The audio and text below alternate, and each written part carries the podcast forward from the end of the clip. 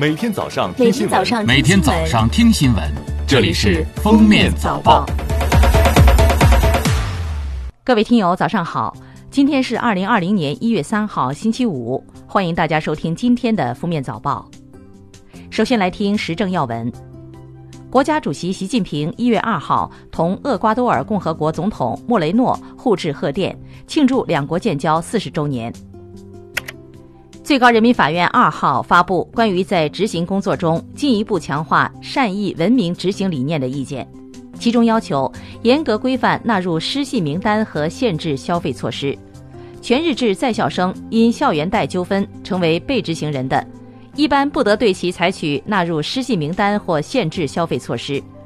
被限制消费的个人因本人或近亲属重大疾病就医、近亲属丧葬等紧急情况，可以暂时解除乘坐飞机、高铁的限制措施。为支持实体经济发展，中国人民银行一号对外宣布，决定于二零二零年一月六号下调金融机构存款准备金率零点五个百分点，不包括财务公司、金融租赁公司和汽车金融公司。一月二号，记者从中国气象局了解到，今年春运期间，全国天气气候形势复杂多变，北方可能出现阶段性强降温、强降雪的过程，南方可能出现阶段性低温阴雨天气过程。京津冀、汾渭平原等地区大气污染扩散条件偏差。近日，农业农村部发布通告，从今年起，在长江干流和重要支流除水生生物自然保护和水产种植资源保护区以外的天然水域实施“长江十年禁渔计划”。在过去的几十年快速粗放的经济发展模式下，长江生态完整性指数已经到了最差的无渔等级，所以实施禁捕让长江休养生息迫在眉睫。经人社部同意，中国就业培训技术指导中心近日发布关于拟发布新职业信息公示的通告，包括网约配送员、人工智能训练师、全媒体运营师、健康照护师、呼吸治疗师等十六个新职业。此前第一批曾发布十三个新职业，电子竞技员入围。一月一号起，国家税务总局已正式在手机个人所得税 APP 等平台上推出收入纳税明细查询功能，个人可及时查询了解工资薪金、劳务报酬、稿酬、特许权使用费等四大项综合所得明细，为年度汇算做好准备。下面是今日热点事件。二号凌晨，随着最后一批消防救援人员撤离，重庆主城区高层住宅楼火灾扑救工作结束。经灭火救援人员反复核查，此次火灾没有造成人员伤亡。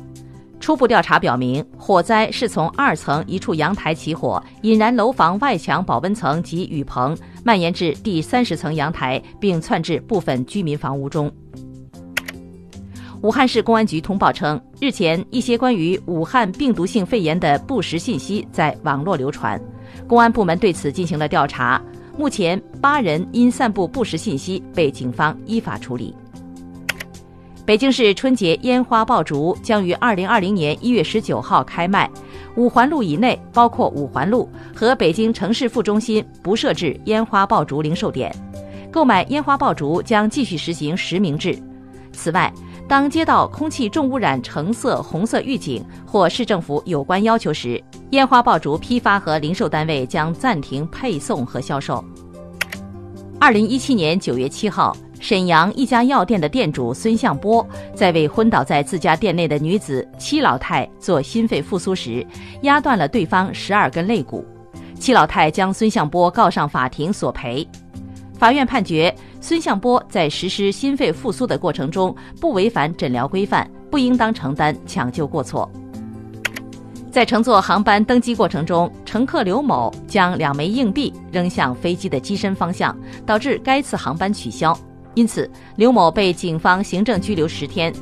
随后，航空公司将刘某起诉至法院，索赔十二万。法院经过审理，一审判决刘某赔偿航空公司十二万余元。某招聘网站二号发布的二零一九年白领满意度指数调研报告指出，百分之五十九点六的白领表示，在二零一九年实现了不同程度的涨薪。百分之二十九点三的白领薪酬原地踏步，百分之十一点二的白领薪酬负增长。对于二零二零年调查数据显示，百分之五十八点九的白领会主动要求加薪，以改善薪酬原地踏步的现状。最后来听国际要闻，朝鲜劳动党委员长金正恩日前表示，如果美国执意奉行对朝敌视政策，朝鲜半岛无核化将永远不会实现。朝鲜将继续大力推进保障国家安全的战略武器开发工作，直到美国取消对朝敌视政策，在朝鲜半岛建立持久巩固的和平机制为止。当地时间二零一九年十二月三十号，美国伊利诺伊州联邦法官对中国访美学者张莹莹案民事案件作出裁决，驳回张莹莹家人对伊利诺伊大学两名心理顾问提起的诉讼。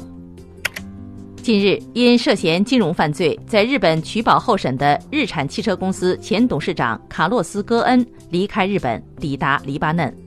他是如何逃离日本的呢？日本媒体表示。或有人安排他以其他名字入境黎巴嫩。法国媒体表示，他可能从土耳其乘坐私人飞机抵达贝鲁特。黎巴嫩媒体表示，日产前董事长戈恩藏身乐器箱逃离日本。据《印度斯坦时报》报道，一月一号，印度空间研究组织负责人斯旺宣布，印度启动月船三号探测器登月项目，相关工作正顺利开展。二零一九年七月，印度的月船二号探测器在多次延期后发射，但未能成功着陆。感谢收听今天的封面早报，明天再见。本节目由喜马拉雅和封面新闻联合播出。